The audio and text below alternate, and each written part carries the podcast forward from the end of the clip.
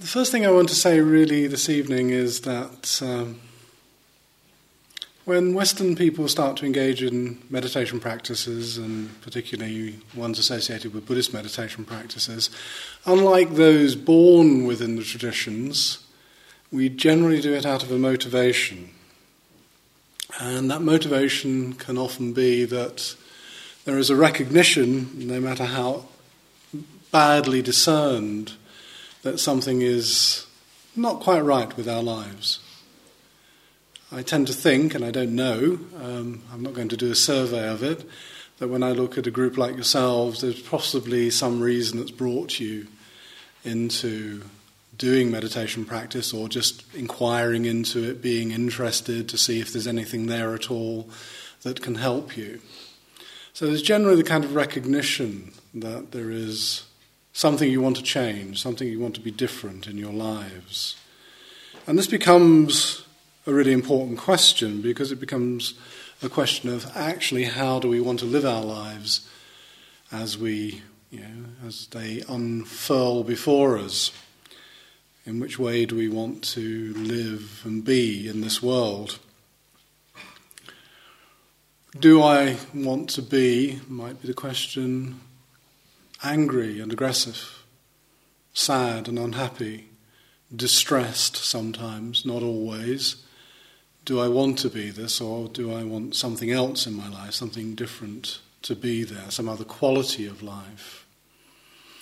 The Dalai Lama is very fond of saying that, of course, all sentient creatures, including human beings, seek some degree of happiness.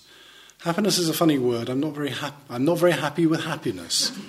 How about that?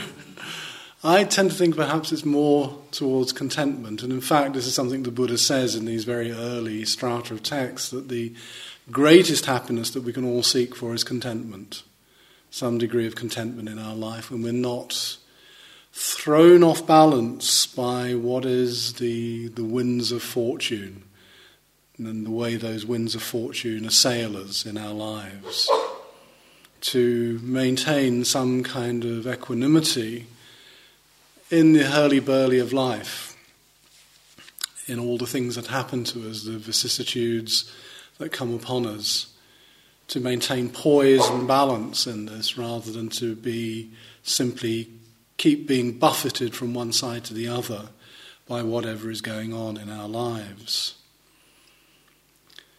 So perhaps, and I do say perhaps, perhaps we're, as Western people, engaging in meditation practices such as the metta practice, which we've been engaging in today, looking for something which is a quality which actually isn't there at this present moment in our lives. I don't know. This is, this is a surmise uh, based on lots of years of experience of teaching, but it's still a surmise that there is something that brings us here, some kind of quality that we're looking for in our life, perhaps, that is absent. Now, in a way, that's the Buddha's starting point. You know, in the days when he was teaching, of course, he didn't have a whole load of people born into a tradition. He had to convince, persuade, rationally argue with people that there was a better way of living their lives than the lives that they had been engaged in hitherto. Not a life which was based on religious dogma, on blindness of faith, or anything of this sort, but a life lived with clarity, a life lived with openness and what I would call the capacity to investigate rather than the capacity to close things down through simple answers to difficult questions. Now, no matter what your stance is, I'm sure perhaps most of you will agree that life is not easy.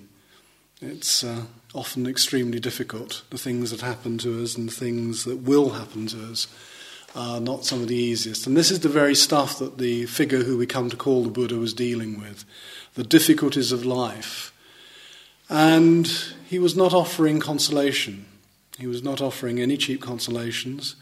He didn't say that now, now everything is going to be all right in the end. Um, there is going to be some kind of afterlife where everything is going to be rosy. He never painted that consolatory picture at all. He didn't get into the realms of speculative, perhaps the word I would use as a philosophical term, speculative metaphysics. He spoke about there being an all. It's something called the Sabba Sutta. There is an all, he says, and the all is this our body, our nose, our tongue, our eyes, our ears, and our mind. I teach you the all. This is the all.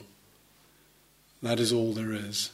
Not looking, in other words, outside of our own experience for something to be consolatory, but to look within our experience for something that at least can be healing, if not consolatory.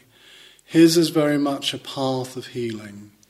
The meditation practices that we've been exploring just for this day, a very, very short period of time, are healing practices. And what they seek to heal is an existential distress, which I mentioned last night. The existential distress is the distress which we call dukkha. I've done this so many times in this room, I hesitate to do it yet again. But this word dukkha, I actually did a small exercise with a group recently um, about around this word dukkha we came up with 48 words which might, might actually cover what the word dukkha means. Everything from the, as I mentioned last night, the minor irritations, the angers, the resentments, the jealousies, the pettinesses, uh, the distress, the suffering, everything that we can think of in these negative terms. And I came, as I say, literally, we came up with about 48 words. Um, and I could have put ellipses at the end of it to be added to you know, because there are so many other senses of distress which um, are present in human life and present in our experience. Sometimes acknowledged because we can't not acknowledge what is going on. Sometimes unacknowledged because it's at a very, very low level. A low level of pain, a low level of distress, a low level of unsatisfactoriness in our lives. But somehow, perhaps, that unsatisfactoriness gets through to us, even if it remains only at a low level, and we, that there appears to be something missing that could be in the heart of our life that isn't necessarily fulfilled by all of the things which are proffered within our societies as means of fulfilling ourselves. And this path, in many senses, I wouldn't say at odds with society, but it's going in a different direction. I hesitate to call it a spiritual path, but in many ways it is because it's about the development of you know, our spiritual side. But it's going in a, in a different direction to the path of society and the path of all the things that society offers as ways that we can supposedly fulfill ourselves. It's a very interesting fact, and some of you probably know this, that as wealth rises in countries, exponentially depression rises as well. It's a very interesting fact.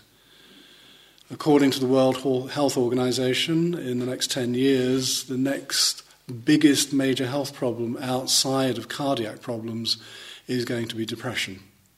Yeah. These are not very good statistics in the sense of saying something about the failure of our societies to provide us with any sense of fulfillment, despite the myriad of ways in which our societies offer and proffer the kinds of fulfillments that we see around us particularly the fulfillments, as we all know, because they're there very much almost thrust in our face a lot of the time, the fulfillments that's supposedly offered through things like wealth, fame, celebrity, money, power, status. All of these things, not everybody can get them. So they're left feeling depressed. And even those who get them are often depressed because they don't feel um, that that very status, that very power, that very money buys them what they want. It doesn't buy them the peace of mind, it doesn't buy them a sense of fulfillment or perhaps contentment that's being striven for. So there's also there's a very big failure, I think, think in our societies And this path goes against that. In fact, even in the Buddha's time, this is two and a half thousand years ago, you have to always bear this in mind. This is two and a half thousand years ago, the Buddha is saying that the very tenor of the path of meditation, the very path of mindfulness, let me call it that, the very path of mindfulness is going against the tide. It's swimming against the tide. Moving against the mass of what society is asking us to be part of.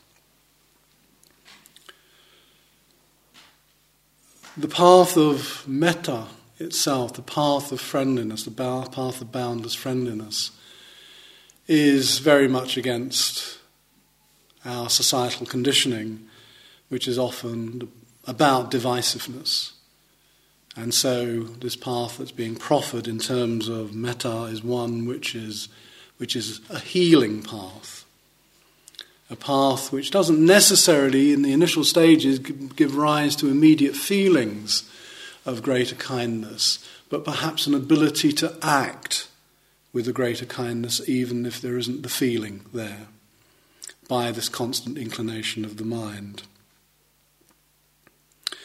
Now, one of the reasons why the Buddha claims that we suffer so much distress, and I use those two words together in a way because, in a sense, what we are experiencing are often distress patterns in our lives which give rise to all kinds of aberrant behavior, the kind of neuroses and the kind of obsessive compulsive disorders that actually most of us engage in. From the Buddha's perspective, everybody has OCD of some form or another um, because we engage in these consolatory behaviors which actually are entrapping.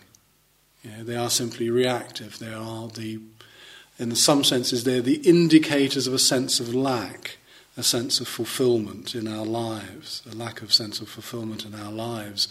And so we engage in these seemingly peculiar behaviors again and again and again. And there's a circularity to our experience. I don't know if you've ever felt this. There's a circularity to our experience which literally makes it feel like you're going round in circles, you know, chasing our tails, doing the same thing. Ever had that feeling of deja vu? Yeah, ever had that? Where you feel that you're ending up doing the same thing and often making the same mistakes that you made a number of years ago, often in the same ways. Um, this going round in circles has a technical name in, in Buddhist languages, which is known as samsara, which literally means to go round in circles. That is the condition that we find ourselves in. And the feeling tone of that going round in circles is dukkha. Yeah. That's the feeling tone. That's the primary tone of our experience is one of dukkha. Not to discount the fact that we have joys and that there is degrees of happiness in our lives. We're not saying that. That's not what's being indicated here. But we desperately cling to those joys and we desperately cling to those happinesses, almost in the sure knowledge, of course, that they're going to pass away, that something else is going to happen. Yeah. So we try to hold on to them. We try to firm up and make secure that which is actually radically insecure. We live in a radically contingent world, in a radically, a radically contingent existence in which nothing is certain. I came across a quote which I'm very fond of quoting in, in this uh, meditation hall in Gaia House, which is relax, nothing is under control. Because you know, literally anything can happen. Um, and almost anything does happen. Not to say it doesn't have causes and condition for its happening, but it's often unexpected because we're looking for certainty. We're often looking for security. We're often looking for consolation. And this is not what the Buddha offers. What the Buddha offers is a radical way of dealing with life's contingencies, with its uncertainties, without constantly being buffeted by it. You know, so it's not burying in our head, our head in the sands trying to avoid what is happening in life, not looking to some other place where everything is going to be okay, but living this life with its difficulty, This is basically the Buddha's message how to live this life with its difficulty. Not to live an other life, you know, possibility with the possibility of something after death, but to live this life in its fullest, you know, with, and I keep emphasizing it, I know, but with the difficulty that we encounter. Towards the end of his life, in fact, the very last supposedly recorded words of the Buddha I'll give you the elegant version, I'll give you the modern version. The elegant version goes like this is that all compounded phenomena, that includes you and I, by the way, all compounded phenomena are impermanent. Now strive on diligently. What he's actually saying, let's translate that a little bit into modern English, shall we? Into modern English, it would go something like this Absolutely everything you see, including you, is impermanent. Now get on with it.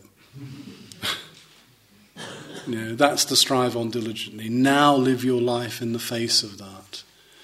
Now, this is the culmination, by the way, I might just add. This, these final words are the culmination of 45 years of teaching. It's a long teaching career. He doesn't go into some vast dispensation at the end of his life, he tells it as it is. You know, this life is impermanent, it's fragile, it's contingent. Everything within it that touches us is fragile and contingent. And yet, somehow, unless we go under with despair about it, then somehow then we must try to make sense and live with that sense of impermanence and uncertainty. One of the great things, one of the characteristics that the Buddha says of existence is that it's marked 100% by impermanence that everything we see is impermanent. Nothing will remain the same. In a thousand years from now, all this, everything will have changed. Possibly all of these edifices around us and buildings will have disappeared, just as they have from a thousand years previously. Certainly, we will no longer be here, that's for sure.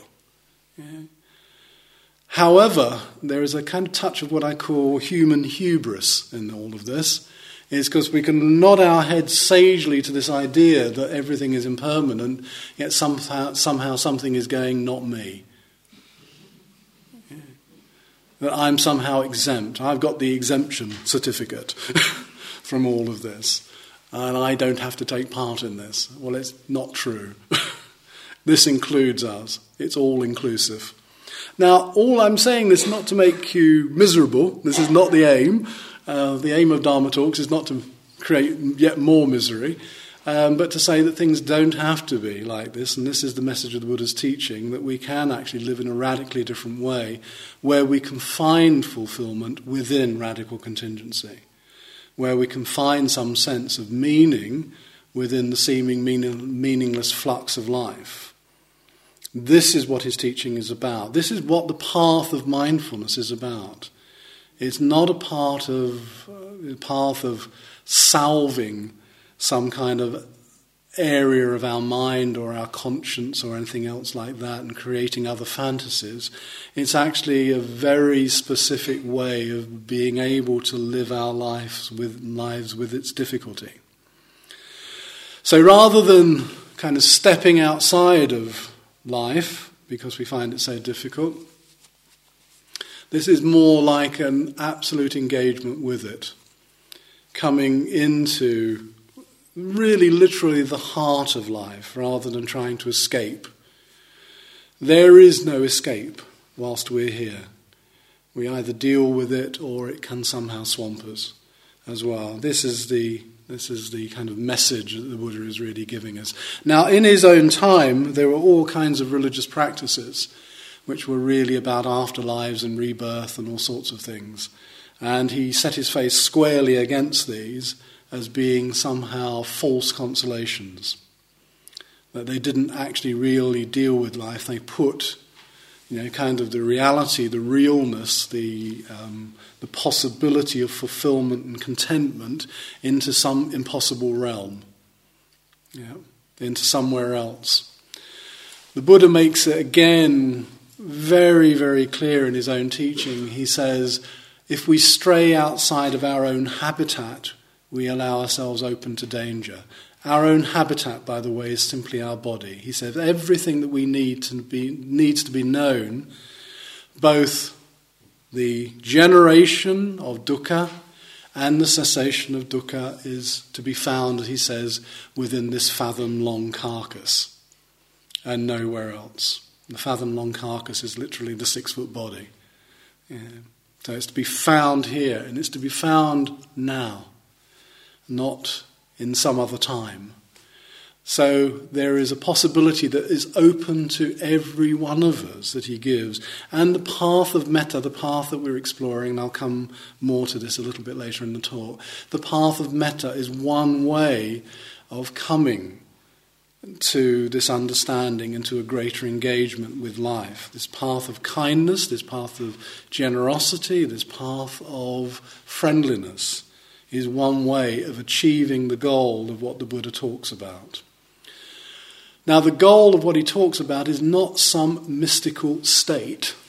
Let me make this very, very clear.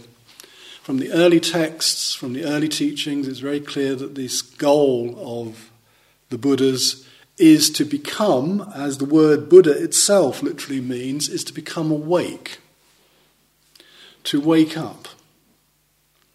I always feel that this notion of awakening, and now you've probably heard the word enlightenment. So many popular books of Buddhism bandy around the word, word enlightenment. The Buddha was enlightened, he had an enlightenment experience. Literally, the word in Pali and Sanskrit means to become awakened. It comes from a Pali Sanskrit word which is bodhi, which means to wake up. The word Buddhism itself is a Western invention. Yeah? Completely meaningless, really, unless you translate it perhaps as wake upism. yeah, that's about the only way you could possibly translate it that makes any sense in relation to, in relation to the primary tradition of this. So the goal is to become awake. Now, there is an implication there, isn't there? And I'm sure you've all spotted it. I know certainly some of you who were with, with me in one of the groups today would have heard me say this. That if the goal is to become awake or awakened, then the implication is that we're asleep most of the time. We somehow don't quite see the very nature of the way things are. And actually, that's one way that this awakening process is defined to wake up to the way things actually are. Yata Bhutang in Pali to see the way they actually are, not the way we would like them to be, because the world, as we very well know, actually isn't the way we would like it to be. If we want it to be a certain way and it's another, it's usually generally because we're f- clinging to a false conception of the way it is. And one of those false conceptions could be, since I've mentioned it already, could be the idea that things have some degree of permanence. They don't have any permanence, the Buddha is saying. They are radically impermanent. There are degrees of impermanence. Some things will last longer than others. Human life, in comparison with the Himalaya, are quite fleeting. It's quite fleeting. You know, it's, it's here and then it's gone. You know, and our lives are all too short sometimes. Yet, this is the reality of it. Um, you know, the maximum human age I think has reached has been about 123, something like that. A French lady who managed to reach 123 and gave up smoking at 117. Why, I ask? if she survived that long. so, our lives are radically contingent, and this is part of the way things are. Yet we walk around in the sleepwalking state, in a sense, not seeing the way things are, but only seeing our dreams, just seeing our fantasies, seeing our nightmares, not actually seeing and living in accordance. Now, the problem with this is it's, is it's guaranteed. I'm going to use the Pali word again. I hope I familiarise you with it by the end of at least tomorrow. Um, but there's going to be a guaranteed sense of dukkha if you cling to your fantasies and reality is completely different from your fantasies.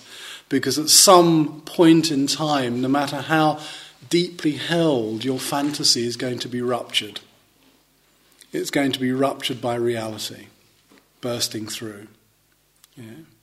Even the most healthy person will get sick at some point in time. Yeah. So we, even if we've lived a life of great health and vitality and vigor, at some point age catches up with us, and it's going to rupture that sense of our well-being in the world. So the Buddha says it's far better to live in accordance with the way things are rather than live these fantasies which are guaranteed to produce nothing other than pain for ourselves. Now, as I mentioned last night, I don't want to go particularly much into it again, but last night I said that, of course, that a lot of this dukkha is a self inflicted wound. It's something we inflict upon ourselves. We do it because not only is there the what is happening, which is painful, but there's the reactiveness to what is happening. We react in all sorts of ways. You know, often those reactions, particularly by somebody who's well, who knows you very well, can be predicted. In fact, they can even create them out of you. somebody who can press all your buttons and get the reactions going. You know, so these reactions are almost like they're programmed into us. Now, the path of meditation is to do, undo all this. The path of mindfulness is to bring us back from this reactiveness, this ability to keep on creating wounds on ourselves and on others. I mean, if we're in distress ourselves, we don't like to keep it to ourselves, do we? We tend to like to spread it around a bit. You know, why have somebody happy around you when you're miserable? You know, we can try to make them miserable as well. Now, I'm joking about this, but this is often what we do. We're engaged in this sense of the dissemination of our own pain, our own woundedness. And so, this meditative path, this path of mindfulness, as I'm calling it, is a path of healing, ultimately. Healing the distress. Not that things are not going to happen to you, but they're not going to happen to you in quite the same way because we don't hold them in quite the same way. And so it's learning to hold things in a different way so that there can be patterns of responsiveness in our lives rather than patterns of reactiveness.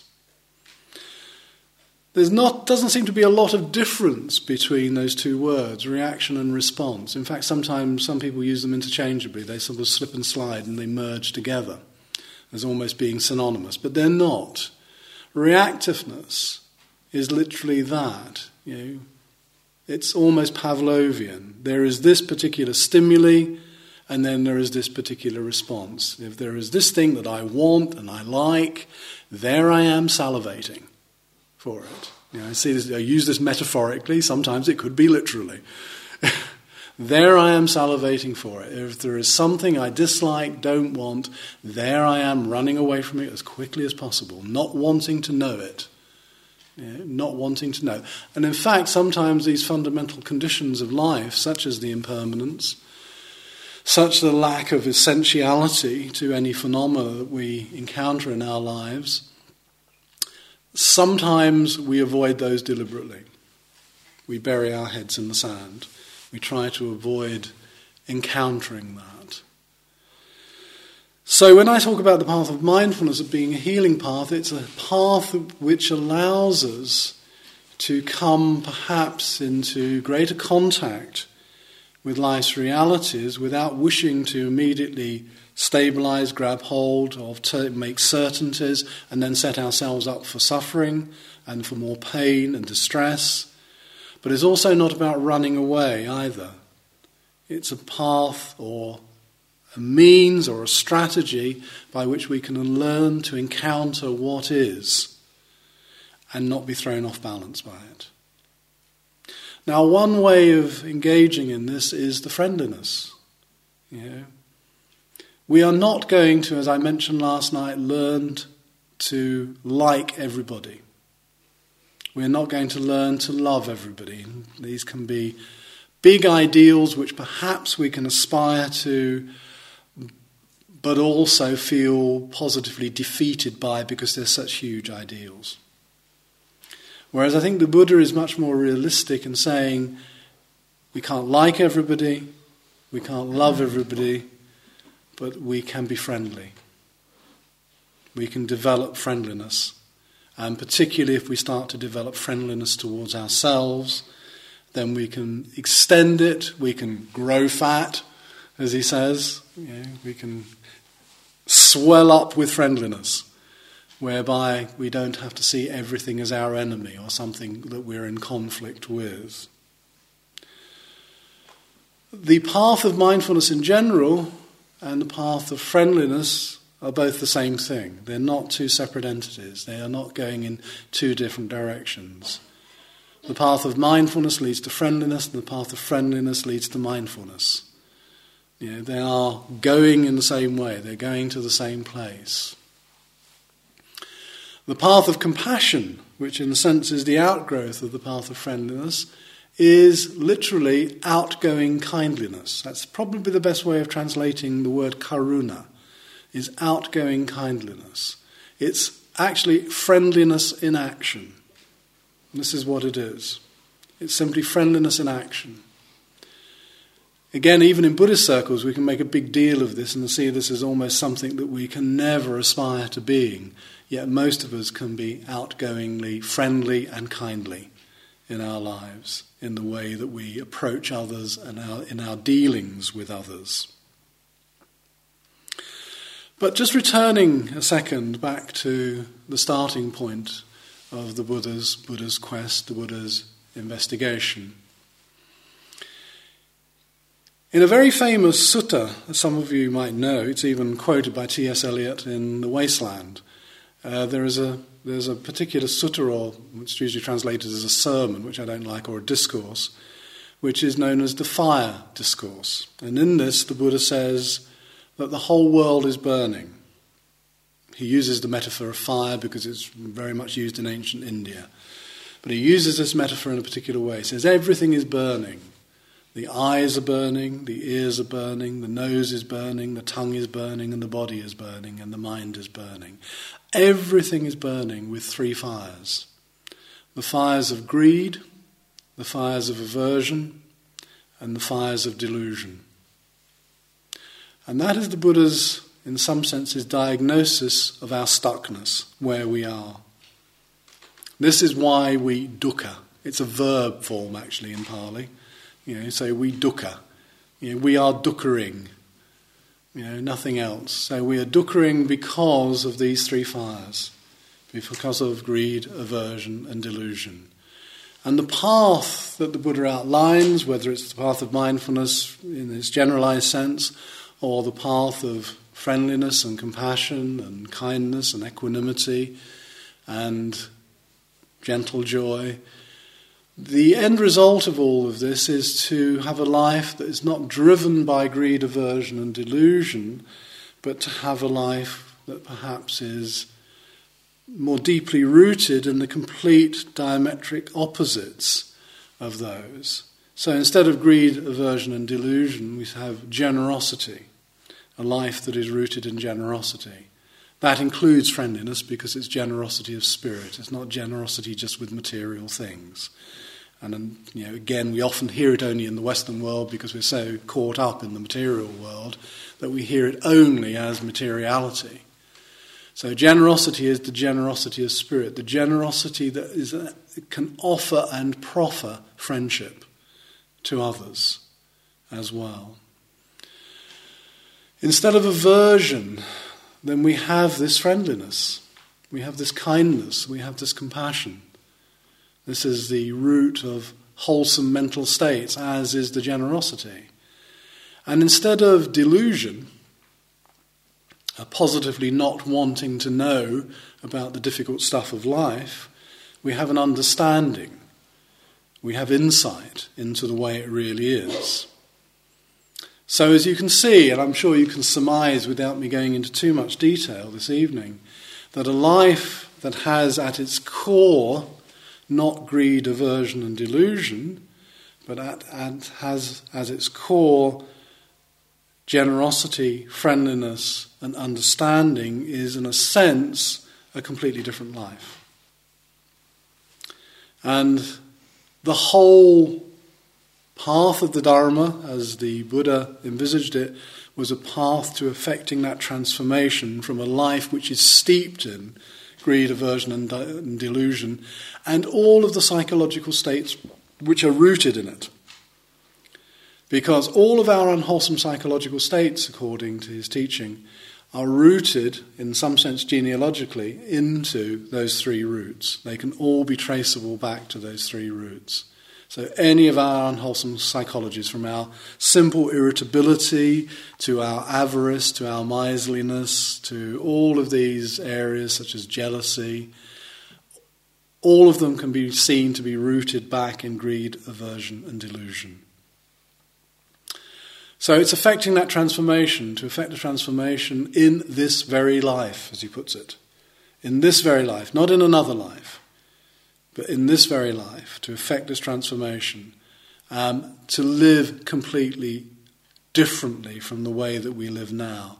And the wholesome psychology that we speak about in Buddhism and Buddhist practice is rooted in those opposites. It's rooted in the generosity the friendliness and the understanding about way life is.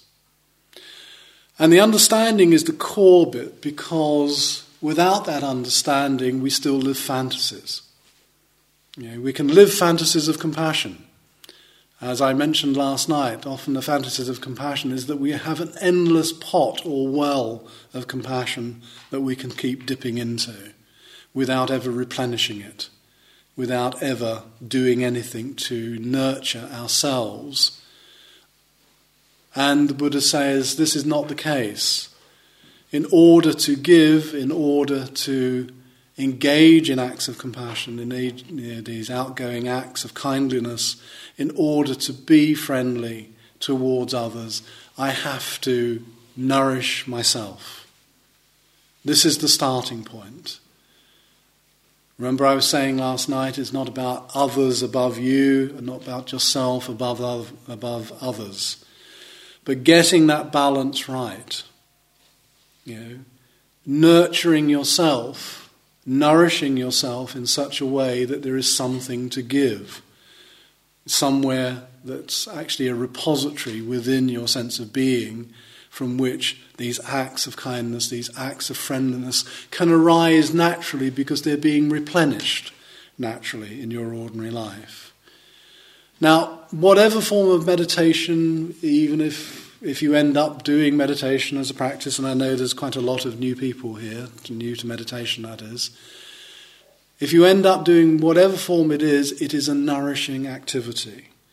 It's something which starts to heal this sense of being in the world. Not by making the world different, but by helping us to learn to accept often the way it is. Often helping us to accept its difficulty without us getting into depression, without us getting into states of misery and distress about it. Because as I've s- tried to stress throughout, this is not about burying our heads in the sand. This is not about evading the way things are. The path of boundless friendliness, the path of outgoing kindness, the path of gentle joy and equanimity are about a realism, a dealing with life as it comes to us, with all of that difficulty which I've seemingly gone on about so far this evening.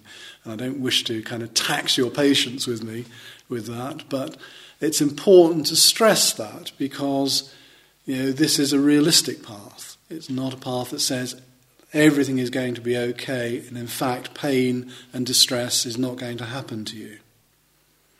But what it is a path of is saying that we can deal with these things difficult, these difficulties in a different way when they arise in our lives path or, or, a way, perhaps is better than a path, a way that leads to a healing. A healing of the heart sometimes, and I don't use that metaphor lightly, it's not one that I use a lot, but a healing of the heart when the heart is actually riven in some way um, by simply the living of life or the things that happen to us within it. So, ultimately, what we're speaking about here is something which has a lot to do with a hopefulness, but not a hopefulness that's built on the naivety of there is a better place. As far as the Buddha is concerned, you know, in these early texts, I'm not saying what happens in later forms of Buddhism because all sorts of religious consolations start to enter into later forms of Buddhism, but in early Buddhism, this is as good as it gets, unfortunately, or fortunately. this is it. This is what we have to deal with. Yeah? There is no other place. There are two words, one which might have been less familiar, which is the word I talked about in terms of the circularity of our behavior. Samsara. Well, what did the Western world do? It made a perfume out of it. and the second term, which is the other side of the coin, nirvana. Well, we made a rock band out of that one. Says a lot. So, but seriously, about this samsara, the circularity of behavior, which actually has as its main feeling tone this sense of dissatisfaction, this sense of friction, of things not running smoothly, not being quite right in your life as you live it. You know, the sense of that from these minor forms of irritation that I keep mentioning to the forms of major distress which we encounter as we go through life. Now, the Buddha is saying that samsara is rooted in greed, aversion, and delusion. That is what keeps it going. That's what keeps it going. Um, in some ways, he often says as well that we are deeply attached to our pain. This is why we have great problems letting it go sometimes. Pain sometimes ends up forming part of our identity. We become so identified with it that we think this is the way we are as well. As many of you know, some people can turn a whole or create a whole sense of identity out of a set of symptoms. That's what they become, is their symptoms. And in a way, often our pains we find very difficult to let go simply because of the identification with them, the creating of a sense of identity, so much so that we become fearful of letting them go. However, the stilling the coming to rest of greed, aversion, and delusion through the practice, through this particular practice, engaging what we engage in, you know, the meditation practices, the attempts to live ethical lives, to live our lives in a different way, the attempt to move what we learn on the cushion and our walking meditations and that into the center of our life so they become, you know, instead of being an adjunct to it, actually our lives become expressions of what we learn in this. All of this can bring, or give rise, perhaps I should say, can give rise to a stilling. A stilling of the greed, aversion, and delusion. Literally, the word nirvana means gone out, the going out of those three fires. The going out of those three fires is not an absence, but the presence of generosity, friendliness, and understanding. That is what comes into being with the cessation of the fires of greed, aversion, and delusion, and all of the psychology that is rooted in it. All of the pain and all of the distress, the Buddha is saying. Not the things are not going to happen to you, but the distress, which is self created distress, can end. That is what can cease. We can cease to torment ourselves in all the myriad ways we have of doing that, from minor torments to the major ways of doing it through worry and anxiety and fear and all of these ways that we engage in. And as most of us know, where does worry and anxiety and fear actually get us? Well, usually into spirals of worry, anxiety, and yet further fear. And as Mark Twain once said, he said, My life has been full of the most terrible misfortunes, most of which have never happened. So that's where it gets us, often into wasting our lives, in some senses, squandering our lives in a series of thought patterns which actually never happen. Yeah. Yet we seem so deeply rooted in them. So, this path, and I keep going on, this way that the Buddha talks about, this way which is composed of three components a component of understanding, a component of ethical living, and a component of meditative being. This path, and for those who want to explore it further, particularly for the new people, this path is known as the ennobling eightfold path. It's what ennobles one by trying to live in that way, live in accordance with, you know, for example, right speech, something I mentioned when I introduced the precepts last night. Trying to look at our speech acts and, you know, actually see the damage and the destruction that comes about through speech acts. You know, to not engage in false speech, not engage in harsh speech, and to deliberately divide one person against another.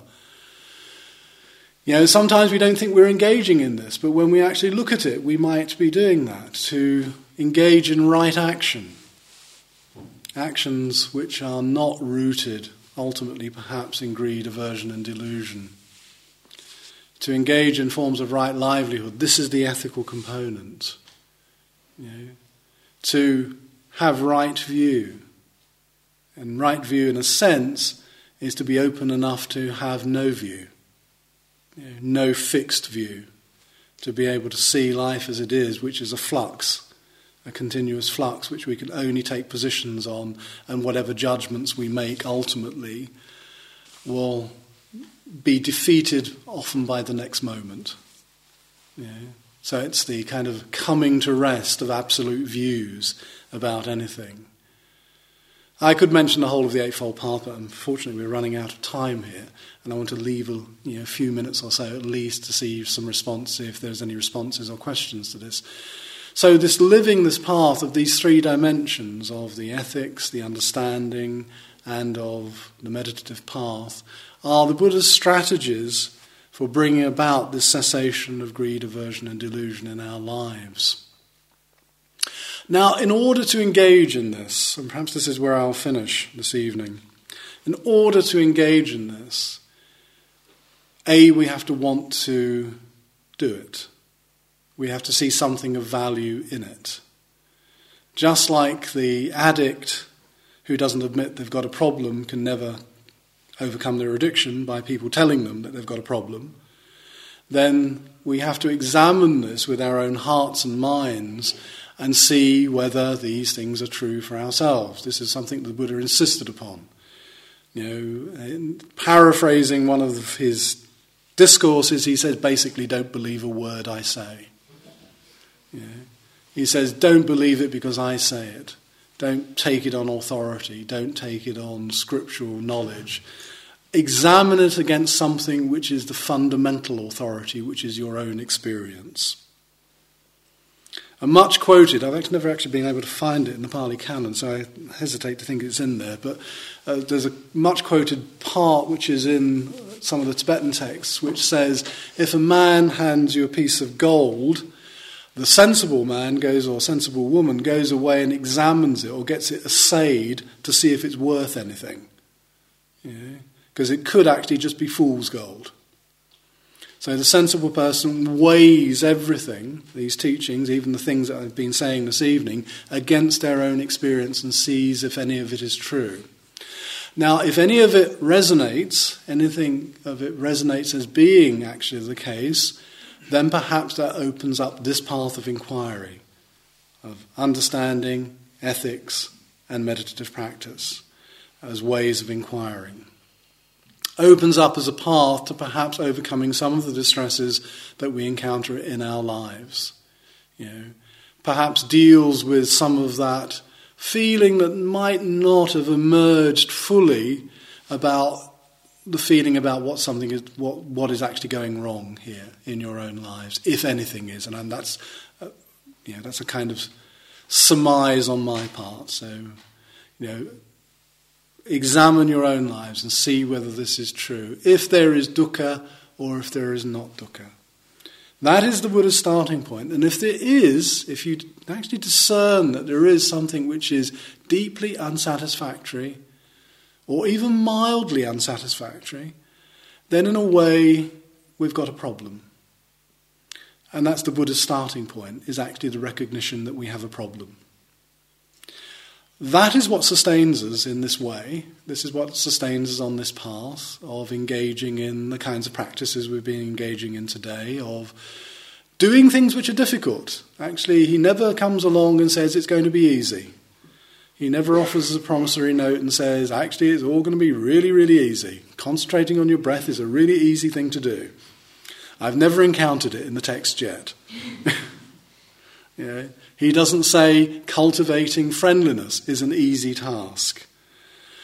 But in inclining our minds in this way, inclining our minds into doing something more wholesome and more positive, we can often see the spin offs, we can often see the value in the ways that we start to deal with just simple things that arise in our life.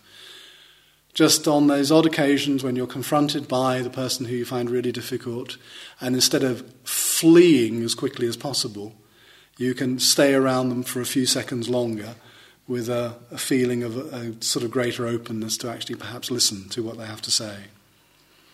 Instead of reactive patterns built into difficulties that arise in your life and all the awful things that can happen in our lives, we can be with them in a slightly different way. This doesn't mitigate grief and pain and all the things that we're talking about, but we begin to hold those in a different way so that we don't become attached to them and rooted in them and build those into our identity as well. So, to kind of try and draw this to conclusion, really the only thing I have to say is you have to examine how you want to live your lives. This is really what it's about. Actually, I always think that this meditative path, this meditative way, ought to come with a government health warning. And, you know, engaging this in this could severely change your lives. Okay, I'm going to kind of conclude here, and I'll give some more remarks tomorrow in the morning and, and in the concluding thing about the actual practices we've been engaging in. But I just want to throw it open for a few minutes to see if there are any um, questions or comments violent disagreements about all of this. Yeah. Be very interested to hear what you have to say. So here's your chance to speak. You've been in silence all day.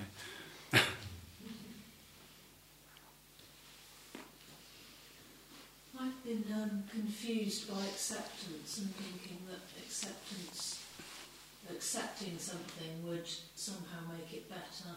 Mm-hmm. I can kind of see that it's accepting that there is no kind of miracle cure, I suppose. So that's been helpful. Yeah, that's very much what it's about. Acceptance isn't about changing the phenomena.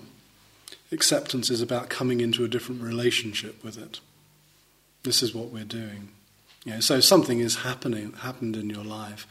Acceptance is the openness to take that into your life and not react to it. Yeah. So, I think you've heard me say, you know, when we come to our own sense of how we are, the place we have to start from is, is acceptance of who and what we are now. That's when change can take place, you know, from that basis of acceptance. Yeah. Now, I might say, because some people, I know it came up in one of the groups, acceptance isn't about accepting the unacceptable. You know, for example, abuse and things like that. It's not about accepting those kinds of things. Injustice, it's not about accepting that. If we can do something about it, we should do something about it. But there's an awful lot in this world, probably the great many things, you know, the vast majority, that we can't do much about. You know, for a start off, we can't do anything about, much about old age, sickness, and death. You know, we have to you know, in a way, accept those into our lives as being something that we are the inevitabilities of being human, being mortal. So that's a kind of radical acceptance that we have to engage in. There are aspects of our lives, you know, for example, if you're at a job and it changes, um, that sometimes you have to accept those changes if you want to remain within that field of employment. You know, there are things, however, that one perhaps should do something against.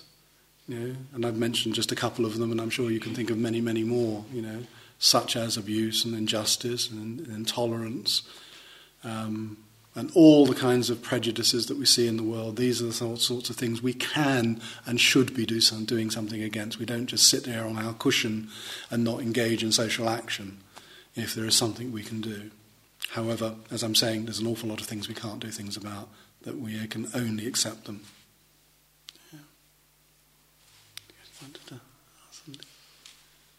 Well, in um, in talking about dukkha, it seemed like there was the um, reacting to created suffering, mm-hmm. and there's a set of um, death and sickness and, and, and those sorts of things. So where that's the part of dukkha you're responding to, mm-hmm. and there's sort of um, quite, you know, a legitimate sadness. Is the accepting just being with that sadness, or you know what? Mm. How, how are you with it? Yes, I think you're absolutely right. There are sense, two senses of dukkha that are being talked about here. There is the the dukkha that comes about just by being alive. You know, no matter who we are, at some point in time we'll lose somebody close to us. You know, that might be a parent.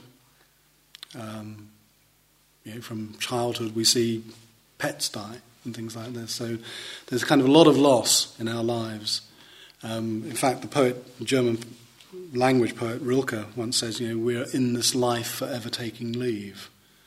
Yeah, it's a beautiful way of putting it. That in a sense, we're always saying goodbye to something, whether it's another human being or a situation or whatever it is, or even a state of mind. It's always changing. There is always something. So there is that inevitability. There is a kind of dukkha that is there all, all the time. It's pervasive. It's part of the human condition. But then there is the dukkha which I call the self-inflicted wound which is, in a sense, the, the railing against it, the resistance to it, the reactiveness to it. So the acceptance comes in coming into a different relationship with those inevitabilities. That's where you know, the change occurs. That you know, it can occur from the small things that I mentioned last night, like sitting in a traffic jam, to the larger things. It doesn't mean that the traffic jam's gone away or somebody hasn't died or we haven't had a tragedy in our lives or something like that. But it means that we learn to hold it differently. And we learn to hold it in a very, very different way. So that it's not abandoned but can be integrated into our lives in a way that isn't always a sense of a wound there.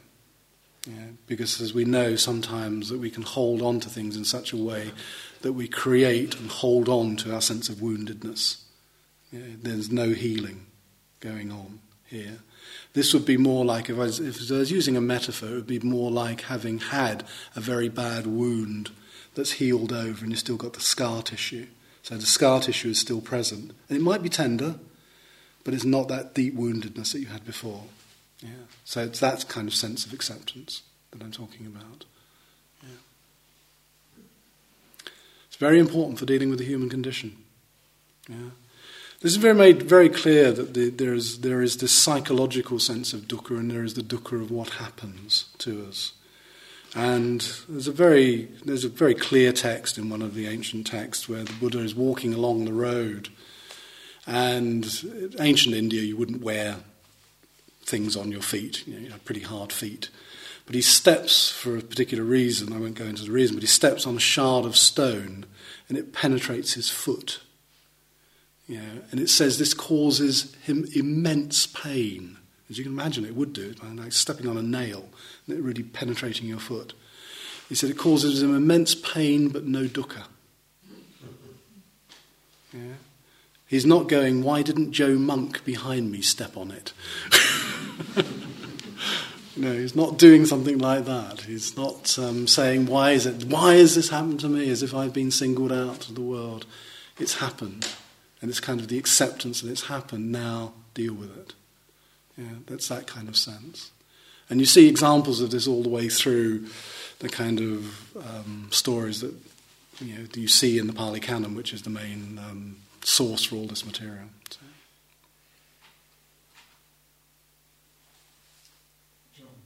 Yeah. Going back to um, metta practice, and we've been wishing uh, well on a benefactor and on neutral people and Yeah. so forth. Um, in the absence of um, uh, a higher power or anything metaphysical, hmm um, how does it work? Do we should we expect results on our benefactor or on neutral? Do we, No. no? Is it, are we doing it just solely for our own benefit then, in order to, as an antidote to Yes. greed? Well, it's an, antidote, it's an antidote to aversion, it's an antidote to greed, um, but it's particularly, it's, it's not about, as you say, in the absence of a higher power, because there is no higher power in, on, you know, as far as the Buddha is concerned, it's not even worth talking about whether there's anything outside of what he calls the all, this physical frame. Um, so what we're doing is, and I've used this phrase quite a number of times, inclining the mind. You know, it has positive benefits on ourselves, even if it never. Now, it might have positive benefits in the sense that I might behave better with people because of this inclining of the mind. You know, that's where the positive benefits in relationship is, because I try to generate these mental states um, and do this as a, as a, as a period of tra- over a period of training. Then it might have positive benefits in the world, but even at the state, even at the beginner's stage, it's about your own mind. It's about how you can positively orient your mind in your dealings with the world in a different way. So that we're not constantly seeing the world through greed and aversion. Greed and aversion, because that's often the way that we do. Often things that we like, you know, it's just simple sensations we want more of. Things that we don't like, we don't want any of. You know, and that's the way our kind of minds are pushed and pulled continuously. And so this has a benefit on the mind that is generating it, you know, inclining our mind in this particular way. So it doesn't necessarily, it's not like prayer. Yeah, I think you have to see a big distinction in saying, may you be you know, safe and protected or whatever it might be. There's lots of other phrases associated with the other states as well that we generate.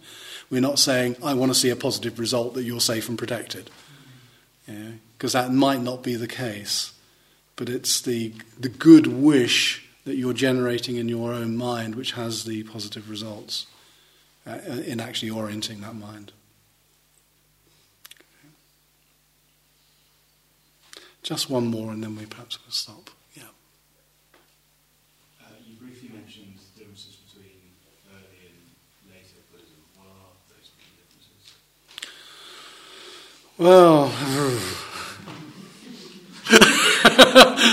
I was thinking saying, how many days have you got? um, I'll try and deal with this very, very quickly. Um, it's a long history, as you know. The history of Buddhism is two and a half thousand years. Um, forms of Buddhism were still being developed at least a thousand years after the Buddha's death.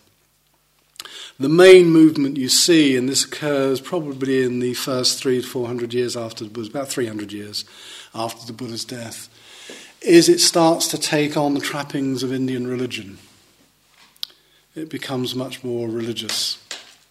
You know, and so some of the forms which the Buddha himself deliberately tried to push away as being having no part in what he was teaching start to come into. And then we start to get the developments within Buddhism. So you might, some of you might have heard there's usually a distinction between Mahayana Buddhism, which is well the great vehicle. It's usually translated could be actually the vehicle to the great, or non-Mahayana Buddhism, of which there is only one representative left in the contemporary world, which is Theravada, which is the Buddhism you find in South Asia. And it's mainly the form Mahayana Buddhism goes into East Asia, you know, and particularly into China and Japan and Korea, and becomes the dominant tradition there. And every time it moves into a new culture, it picks up further religious accretions. to it. So by the time probably the latest, or the, or I should say the newest element in the Buddhist pantheon comes about Tibetan Buddhism, which is really never really establishes itself to about the 11th century properly in, in Tibet, then it's picked up an awful lot on the way. It's picked up a lot on the way, including a lot of Hindu practices, which find their way in, a lot of Hindu religious practices. So this is kind of a very, very kind of truncated history of it. But the main difference between what I've been teaching and what happens in later Buddhism is it becomes much, much more religious. This is why it takes its place in a way in the world's great religions. Yet, in its inception, I don't think it really is at all. Yeah. The Buddha is setting himself firmly against religions. Um, and if you don't believe me, all I say is go away and read the Pali Canon. You won't find much religious stuff in the Pali Canon. He's usually actually making fun of religion in the Pali Canon. Um, there's a very nice instance, which I'll just give you one example of, where he finds a couple of Brahmins who are basically sending water to the ancestors by throwing it towards the sun. And the Buddha comes along and he picks down and he starts throwing it in the opposite direction. And they are absolutely horrified and said to him, What are you doing? He says, I'm watering the fields. You know, so you find instances like this where he deliberately pokes fun at the religious traditions um, to get people to think about what they're doing, more often or not. So there's a deliberately anti religious element within the Buddha's path. Not anti spiritual, but anti religious. Yeah. Thank you for listening.